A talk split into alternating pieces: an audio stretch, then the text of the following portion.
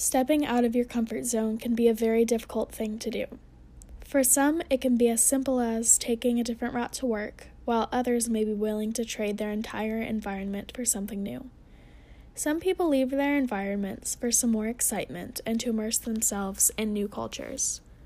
Amanda Knox was no exception to this statement, and she even studied abroad in Italy when she was 20.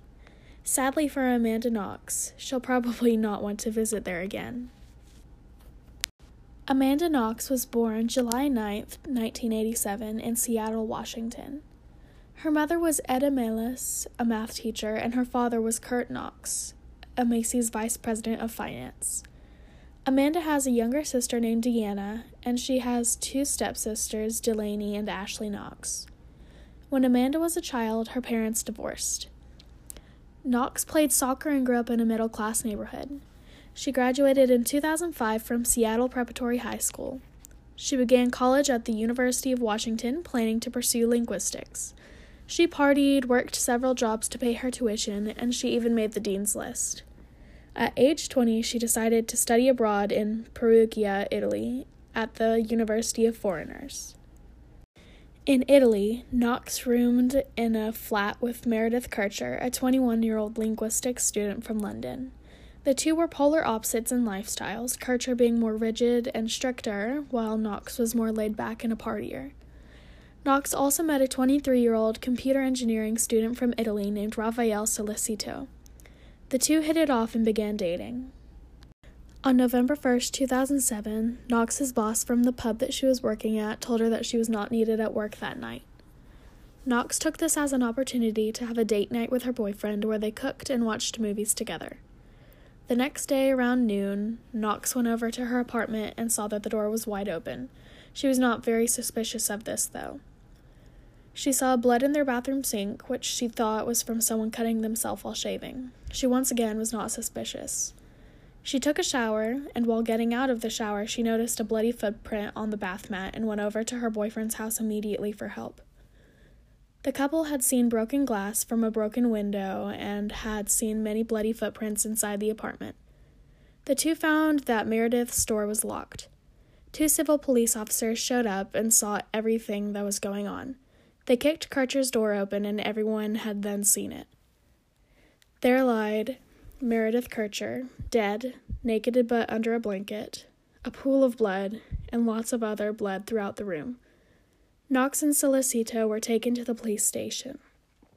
While Raphael was getting questioned, others in the waiting room stated that Amanda Knox was doing cartwheels, stretching, and yoga in the waiting room. Knox would later say that all she did was stretch and she did do the splits because she was stiff after Raphael's long interrogation. When Knox got her turn in the interrogation room, she was not as comfortable. Not only was there no interpreter present for her, but she reported that she was also bullied and physically beaten.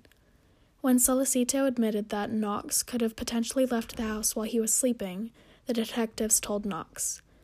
She finally caved and signed a confession that stated that not only was she in the apartment that night, but that her boss, Mr. Lumumba, had stabbed Kercher to death. The police arrested the couple, but Mr. Lumumba had a confirmed alibi that night at the bar. Two weeks after this, the forensics lab had evidence against neither of the two but someone else. Rudy Guede, a man who lived in the apartment under Knox, had been accused multiple times of burglary and was apprehended in Germany. He did state that he was at the scene of the murder, but he said that he did not do it and that Knox and Sollecito were not there. Guede wanted a fast trial and he was found guilty of the murder and sexual assault, and he was sentenced to 30 years in prison. On the other hand, Knox and Sollecito opted for a normal trial, but on December 29, 2009, they were both found guilty Sollecito received 25 years in prison while Knox got 26 for the story that she told.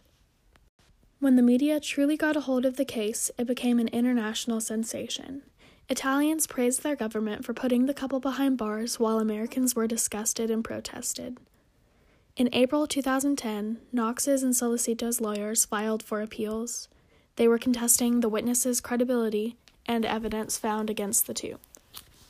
The process began in December 2010, and forensic experts said that the forensic evidence from the first trial was unreliable, so they basically threw it out.